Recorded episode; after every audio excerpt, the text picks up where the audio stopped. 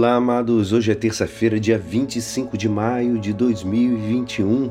Estamos de volta ao tempo comum, a oitava semana do tempo comum. E hoje a nossa igreja nos convida a meditar juntos o Evangelho de São Marcos, capítulo 10, versículos 28 a 31. Naquele tempo começou Pedro a dizer a Jesus: Eis que nós deixamos tudo e te seguimos. Respondeu Jesus: Em verdade vos digo: quem tiver deixado casa, irmãos, irmãs, mãe, pai, filhos, campos por causa de mim e do Evangelho, receberá cem vezes mais agora durante esta vida. Casa, irmãos, irmãs, mães, filhos e campos, com perseguições, e no mundo futuro a vida eterna. Muitos que agora são os primeiros serão os últimos, e muitos que agora são os últimos serão os primeiros. Esta é a palavra da salvação. Amados, Jesus tinha acabado de comentar com seus discípulos como é difícil um rico entrar no reino de Deus. Os apóstolos não ficavam se iludindo, eles sabiam que um mestre que vivia de forma pobre, de forma pobre, que não possuía bens materiais, não pagava salário, nem prometia riqueza nenhuma, Pedro, representando os demais, quer saber qual será a situação dos que os deixam tudo para assumir as exigências do reino. E é neste momento que Jesus transmite aos apóstolos a sua experiência de vida. Ele deixou sua família de sangue, mas agora tem uma família muito maior e mais numerosa.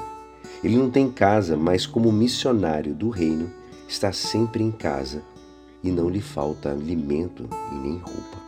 Neste mundo, os que seguem Jesus podem ter a certeza de que terão sua recompensa multiplicada por cem, acompanhada de perseguições. No futuro, porém, todos esses bens vão ficar pálidos diante da vida eterna. A resposta de Jesus, ele diz: Em verdade vos digo, quem tiver deixado casa, irmãos e etc., receberá cem vezes mais agora durante esta vida e terá mais perseguições também. É preciso entender bem, a resposta de Jesus não fala de finalidade. Deixar tudo para ter cem vezes mais não se trata de negócio. A resposta de Jesus fala da consequência da generosidade de Deus. Ele dá sempre cem vezes mais.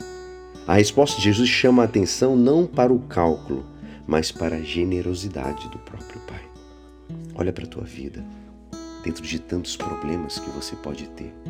Olha quanto Deus é generoso na tua vida. Nós vivemos numa admirável dialética de graça. Deus toma a iniciativa de dar os seus dons e nós respondemos dando a Deus do que nós recebemos.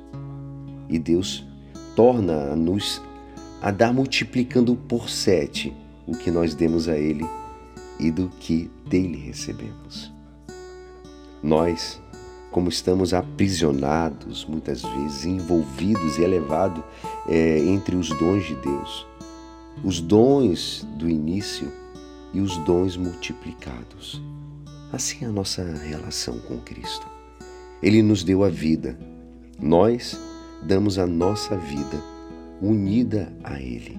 Ele multiplica por cem o que oferecemos. O que Jesus nos propõe é um modo novo de viver neste mundo, entre os dons de Deus. E é assim, esperançoso que esta palavra poderá te ajudar no dia de hoje que me despeço. Meu nome é Alisson Castro e até amanhã. Amém.